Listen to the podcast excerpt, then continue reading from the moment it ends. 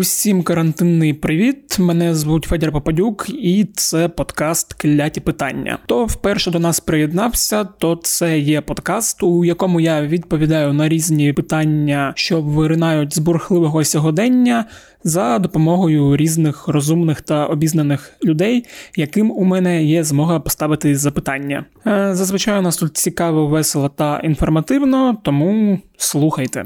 Я сподіваюся, що ви там ще не зійшли з розуму від постійного сидіння вдома, та що ваш кіт е, чи собака а може квіточка на підвіконні не почали з вами розмовляти та закликати вас до того, щоб вийти на вулицю без маски, підбігати до людей та голосно кашляти у їхні обличчя. Якщо відчуваєте, що щось таке наближається, то краще помедитуйте, дуже допомагає. А у сьогоднішньому подкасті ми нарешті перестанемо говорити про теми пов'язані з карантином та коронавірусом, та поговоримо про щось політичне.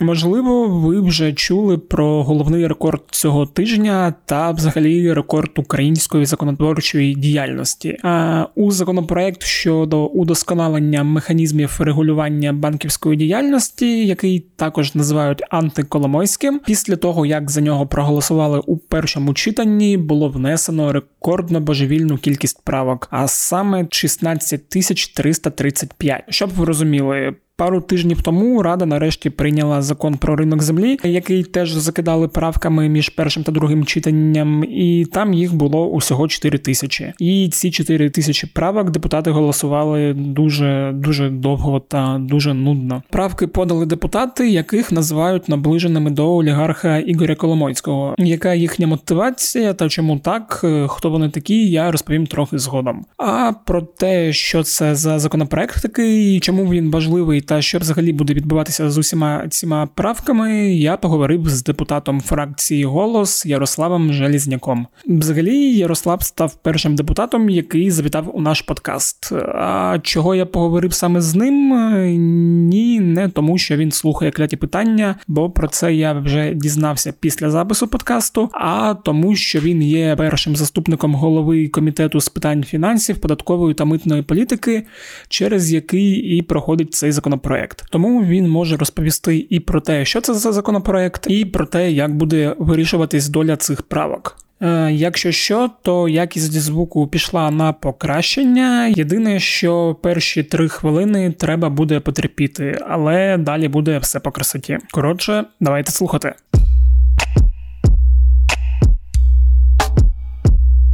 Е, привіт, Ярослав. Дякую, що погодився взяти участь у моєму подкасті. Привіт, добрий вечір. Вже рободень. Я не знаю, як на коли у нас будуть слухачі слухати. У нас у суботу вранці або у неділю вранці. Тому добрий ранок. Добрий ранок. Ти у мене, до речі, перший депутат у подкасті з усіх гостей, що у мене тут були. І запросив я тебе, щоб ми поговорили про цей законопроект, який ще називають антиколомойським, і про ці 16 тисяч правок, рекордні 16 тисяч правок, які були внесені у нього після першого читання. Давай дуже коротко розкажи про цей законопроект, на що він розроблявся, ким саме яка його була суть, і далі вже перейдемо до того, що відбувалося далі. Ну, дивись, законопроект е, дуже великий, і насправді щодо Приватбанку там стосується не так багато статей. Він говорить про те, як е, йде процедура от, виведення цих неплатоспроможних банків з ринку. Ну тобто, у нас було багато таких прецедентів у 2014 році і далі.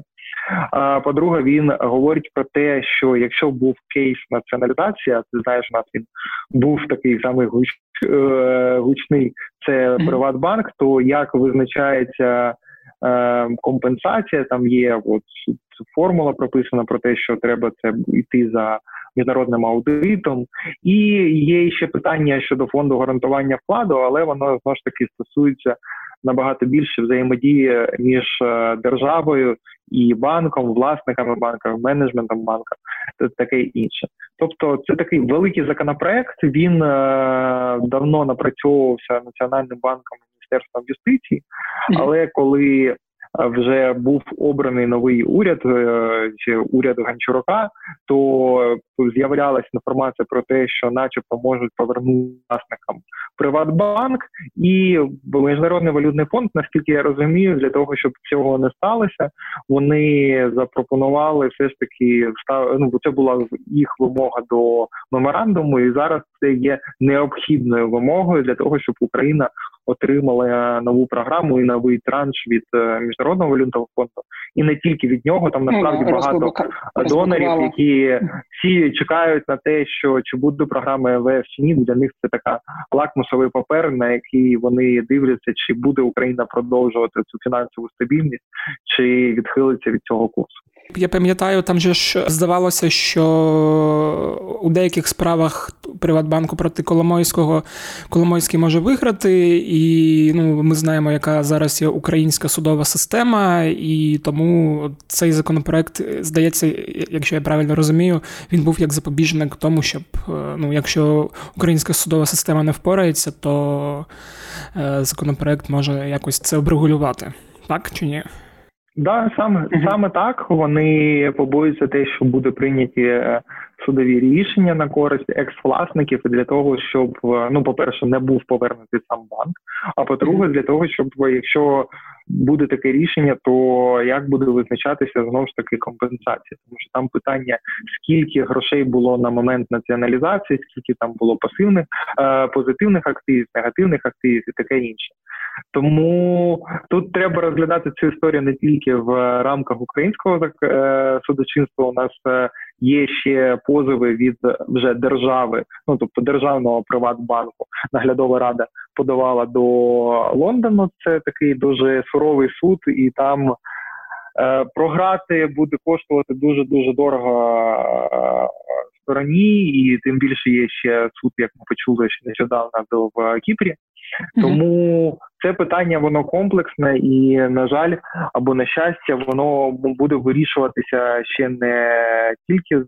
Зараз а, а ну і буде вирішуватися далі, і тому цей закон вкрай необхідний для того, щоб було зрозуміло, яка буде взагалі е, доля цієї націоналізації, чи не буде визнана вона неправомірною і не буде, скажімо так, відкатано це зворотньому напрямку.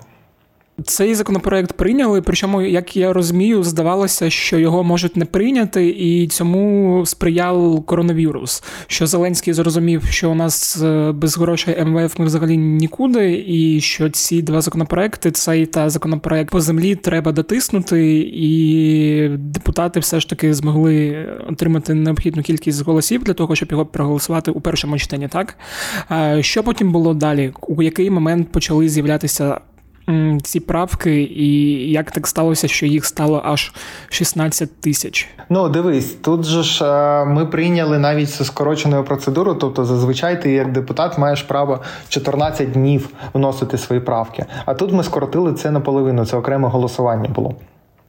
І тут раптом, ну, через декілька днів ми почали отримувати інформацію від нашого секретаріату, секретаріату фінансового комітету, що заходять в великий масив правок. І е, у мене, знаєш, там навіть така була історія цих е, моїх постів, коли там спочатку 5 тисяч, потім ставлю на на 8, 10 і потім 13, і вже фінальна е, цифра 16 тисяч 335 правок. Ну, це абсолютний рекорд. І а, це дуже дивна ситуація, тому я прослідкував історію взагалі роботи українського парламенту, щоб ти розумів, наступна по кількістю правок це була а, наша конституція. Я навіть заглянув в стенограму того далекого засідання а, в 90-х роках, коли головуючи, коментуючи оцей кількість правок, 5700 тоді було правок, він сказав: це найбільша рекордна кількість правок, і напевно в історії України ніколи не буде закону, до якого надійде така кількість правок. Або ні. А ні. Все ж таки челендж був е, прийнятий. Так, і е, мій колега по парламенту Антон Поляков самостійно тільки внес, якщо не помиляюсь, 6033 правки, тобто переплюнув ці правки в Конституцію значною кількістю своїх. Да, я, до речі, от.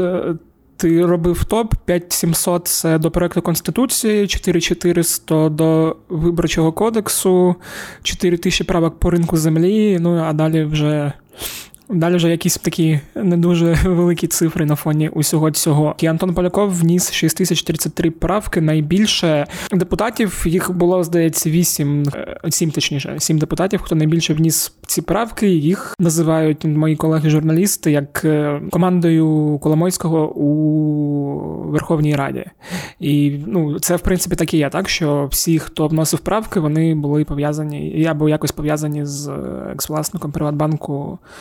Ігорем Коломойським. Дивись, я не хочу коментувати позицію своїх колег. Можливо, у них була якась е, мотивація, тим більше не хочу їх прив'язку. Але те, що я бачу, вони не голосували за цей закон. Ну виглядає так, що вони цей закон, напевно, їм в першому читанні точно не подобався.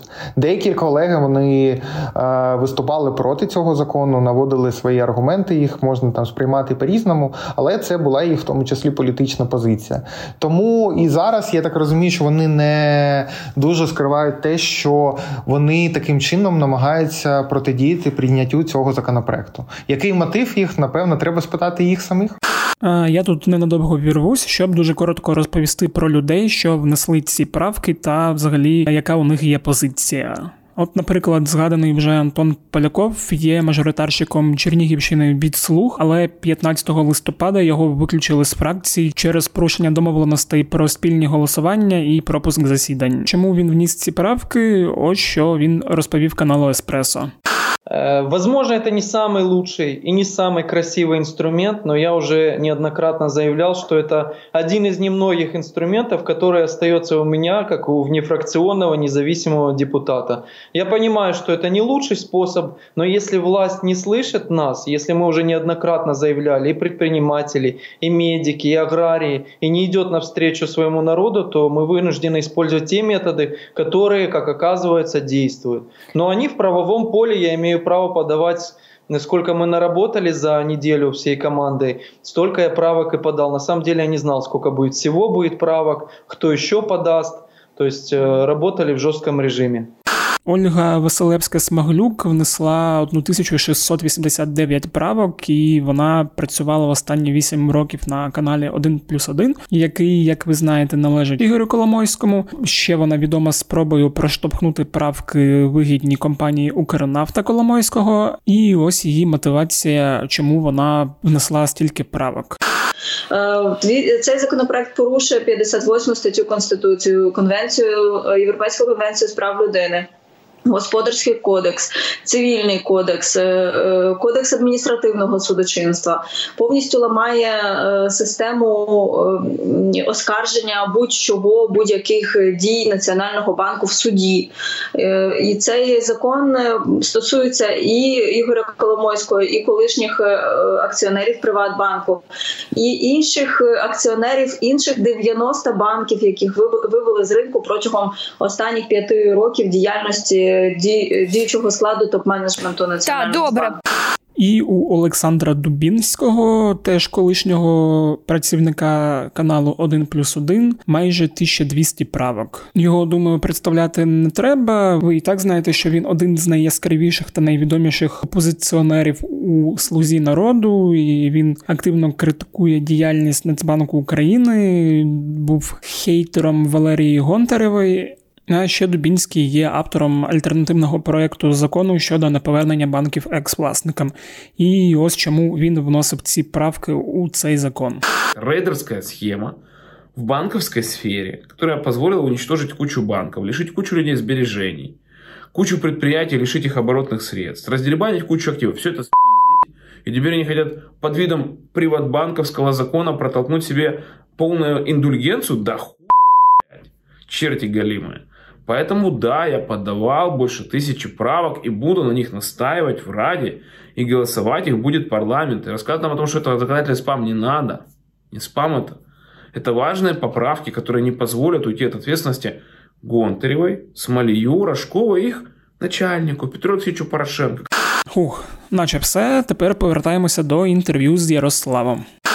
А яка була позиція тих, хто був проти Проти цього законопроекту. Чому його не потрібно приймати? Те, що дуже часто звучить від опонентів, це те, що перше цим законопроектом дається е, надвеликі повноваження національному банку, і це вб'є банківський ринок. По-друге, це те, що цей законопроект має протиріччя з конституцією, і його неможливо прийняти. Ну і третє, це по процедурі, те, що цей законопроект неможливо так приймати, порушуються строки і таке інше. Ну тобто, ось такі три речі. До речі, я б хотів би прокоментувати щодо банківського. Ти знаєш, Мене зацікавило як людину, яка займається в тому числі і банківським законодавством. Питання, наскільки ми ж тут робимо гірше для банків. Я звернувся до бізнес-асоціацій і з подивом дізнався, що, наприклад, Незалежна асоціація банків України, ну тобто така організація, яка об'єднує багато банків, приватних банків, Перша в тому числі так. Ну вона має теж назву НАБУ, і їх дуже часто плутають з іншим НАБУ. Але е, це НАБУ НАБУ, яке банківське, воно вони видали заяву, що вони підтримують прийняття цього закону. Там у них є певні зауваження. Мої колеги внесли ці правки, до речі, в тому числі. Але ну в цілком приймуть. Те ж саме я побачив е, звернення бізнес-асоціації. Е, там багато було, і Федерація роботодавців, в тому числі, і е, спілка українських підприємств. Ну там, тобто, там багата кількість асоціацій, і вони теж говорять про те, що необхідно прийняти закони, необхідні для МВФ. І, зокрема, цей закон, який не дає можливістю повернути екс-власникам націоналізовані банки. Ну тобто, знаєш, дивна ситуація, коли звучать аргументи про те, що цей законопроект такий драконівський, він такий створює погані умови для банків, і в той же час банки говорять, та ні, нормальний закон, ми в принципі підтримуємо. Тобто, воно тут для мене створює певний дисонанс. Але ну знову ж таки, кожен народний депутат має право на власну думку, і її треба поважати. І далі там буде вже зал вирішувати, яку із сторін підтримувати. А, Зараз вечір 8 квітня. В якому стані ці правки? Чи вони зведені в таблицю, і чи можна зараз говорити про їхню якість? Ну про що ці 16 там, хоча б і найрозповсюдженіші з них? Дивіться, вони зараз вводяться. Це такий е, великий великий масив для розуміння десь. Е, Одна людина може звести самостійно за весь день, якщо її не відволікати, не більше ніж 2000 правок. Тому у нас зараз працює секретаріат, я їм дуже вдячний. Вони працюють і день і в ніч з цими правками. Там долучилися їх колеги, допомагають. Але ну, якщо до кінця п'ятниці ця таблиця буде зведена, то я буду вважати, що це дуже оптимістичний варіант, коли. Е, коли все ж таки секретаріат допоміг так швидко опрацювати ну, надзвичайно рекордну кількість правок. Але після цього ще треба буде пройти комітет, це окремий етап перед залою. Тому наші слухачі, напевно, бачать е, на телевізорі зазвичай це залу, коли там е, вже розглядається. А до цього є ще таке е, дійство, як засідання комітету, коли вже профільні депутати в нашому комітеті 32 депутати вони розглядають цей законопроект і готують рішення. А поки що ви навіть не бачили ці правки, так е, ну взагалі немає. Я я бачив декілька. Наприклад, я бачив правки своєї колеги Ольги Блікової. Вони там дуже професійні. Вона разом з асоціаціями їх пропрацьовувала. Вдячний за це. Бачив, звичайно, свої 10 правок. У мене технічні правки, які ну просто покращують текст законопроекту. Але так я не бачив. Е, ну головну інтригу це правки від е, наших рекордсменів, депутатів, які подали продали їх тисячами.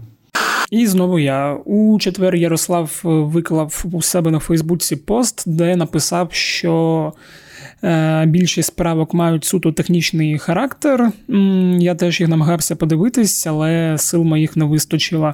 І ще він звернув увагу на те, що оформлення правок, а саме шрифти та структура викладення, які взагалі ніяк не регламентуються, дуже схожі між собою навіть у депутатів з різних фракцій. Таке от співпадіння. Отже, слухаємо далі. Добре, і скажи тоді, як взагалі працює комітет? Е, от у вас там є, наприклад, е, в комітеті ж такий депутат, як Олександр Дубинський, який теж подав майже 1200 правок. І що вони, як вони аргументують, і чи конструктивно проходить засідання комітету, і, і чи буде потім? Дивись, у нас насправді Дуже, як на мене, конструктивний професійний комітет, і всі колеги, і е, пан Олександр, і інші колеги. У нас е, я не пам'ятаю жодного разу, щоб у нас там були якісь скандали, дискусії, от такі скандалами під час розгляду. У нас дуже спокійно проходить. Кожен має право виступити, це його законне конституційне право, в тому числі е, по цьому законопроекту. Але все ж таки це проходить спокійно. uh, У нас знаєш, у нас перше читання було таке романтичне через коронавірус для того, щоб не наражати на небезпеку своїх колег. Ми проводили його внутрішньому дворику на відкритому повітрі Верховної Ради. А, Так, я бачив, ти виставляв фото. Так, ну я вважаю, що нам все ж таки треба там забезпечити безпеку е, колег. А зараз, так як є карантин, ми прийняли окреме рішення. То зараз комітети відбуваються онлайн в зумі.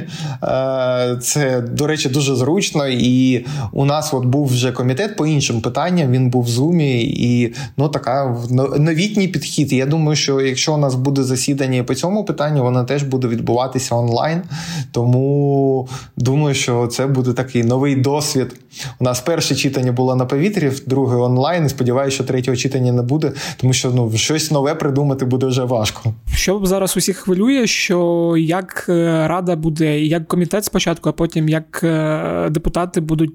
Ну, працювати з цими правками, бо ринок е, прийняття закону про ринок землі показало, що це процес, який затягується на декілька місяців.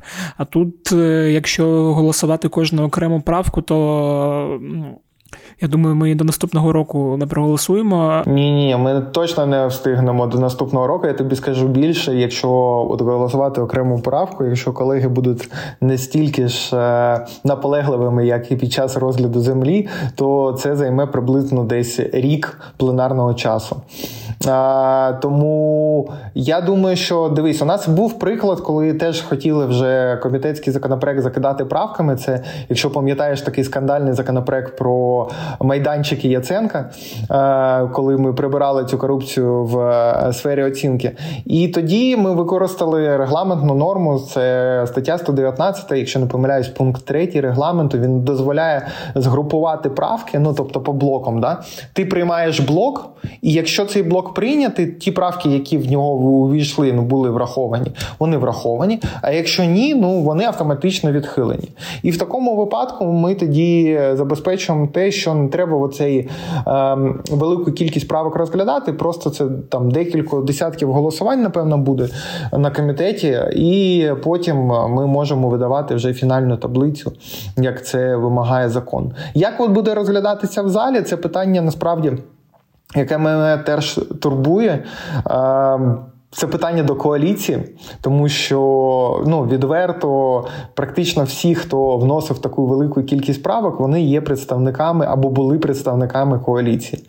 А, Тому от, ну, хотілося б від них почути, як буде цей розгляд, або знову ж таки будуть використовувати цю процедуру 119 статті, або процедуру ad hoc, хоча вона скажімо, має певні я тут сумніви щодо юридичного обґрунтування, або інші якісь зміни будуть вносити в регламент. Ну точно я впевнений, що 12 місяців розглядати один закон ніхто в цій країні не дозволить, особливо під час кризи. Да, це здається найбільш таким е, виходом ситуації. Ми вже писали текст про те, що монобільшість слуги народу вже не є монобільшістю, і що буде важко зібрати необхідні голоси, але дуже б хотілося вірити, що вони будуть знайдені знайдені. А а як взагалі тобі здається, чи є ризики, що цей законопроект не приймуть, і які ще можуть бути проблеми? Ну бо зі сторони це виглядає так, що були спроби зробити так, щоб законопроект взагалі не прийняли. Потім його прийняли, його вирішили закидати правками, і є бачення, що. Певні люди не хочуть, щоб цей законопроект приймався, і є побоювання, що от цього може не відбутися. А як тобі здається?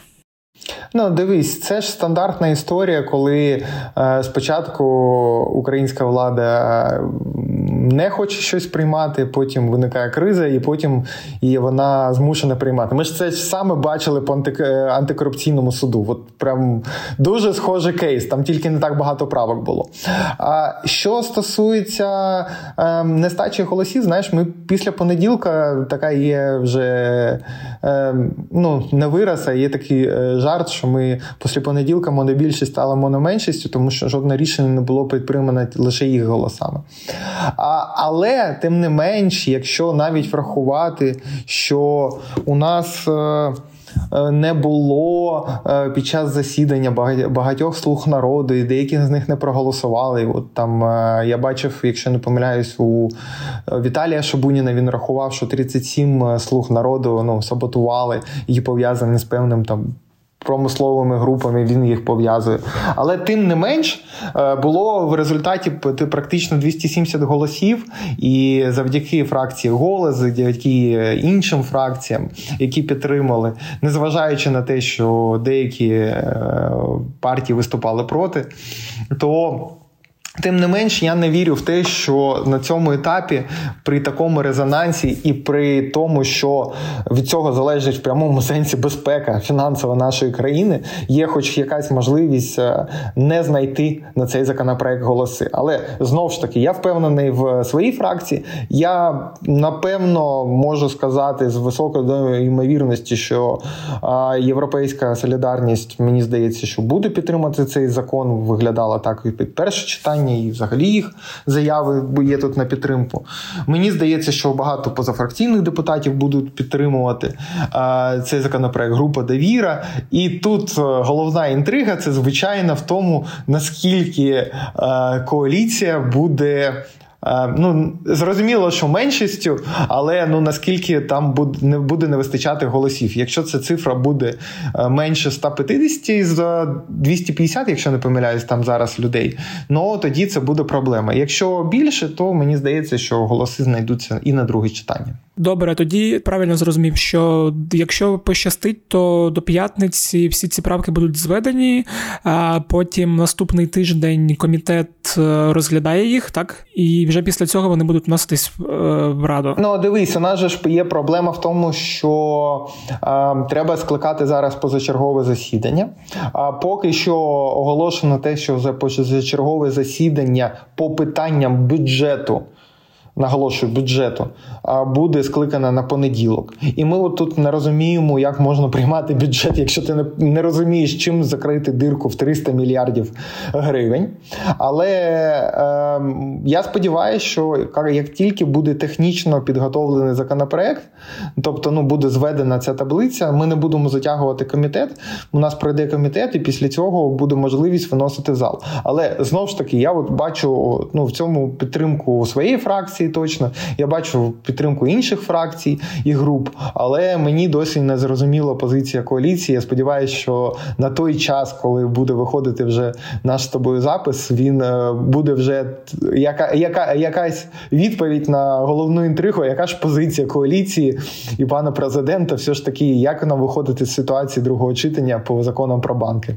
Як ми зараз розуміємо, що в коаліції є внутрішня опозиція, з якою будуть якось працювати і якось мовляти, або просто законопроект буде добиратися голосами вашої фракції, та як скоріш за все, як ти казав, е, європейської солідарності. Добре, тоді дякую, що пояснив. Е, сподіваюсь, що законопроект все ж приймуть і не, не через рік. Ну, ми теж на це сподіваємось, тому що чесно, відверто, після ринку землі ну хотілося б трішки попрацювати, а не займатися а тим, що просто постійно вжати цю кнопку без якогось результату. Найголовніше це витрачати гроші наших платників податків, незрозуміло на, на що і не зрозуміло, чим воно допоможе як українському народу, так і в принципі парламентаризму. Так, і, і сподіваюся, що це буде останній рекорд у кількості правок, бо далі тільки не знаю, безкінечність і все. Все тоді дякую. Дякую тобі.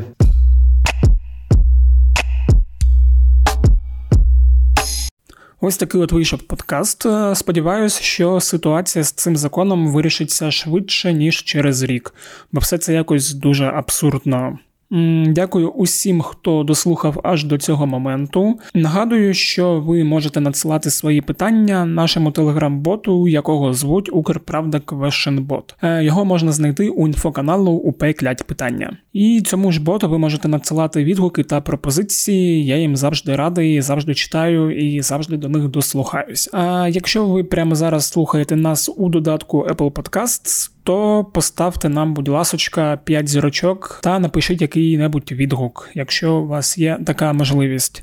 Це дуже допоможе подкасту стати більш замітним і для інших подкастерів. На цьому все. З вами був Федір Попадюк. Гарного вам карантину, не хворійте і почуємось наступного тижня. Бувайте здорові!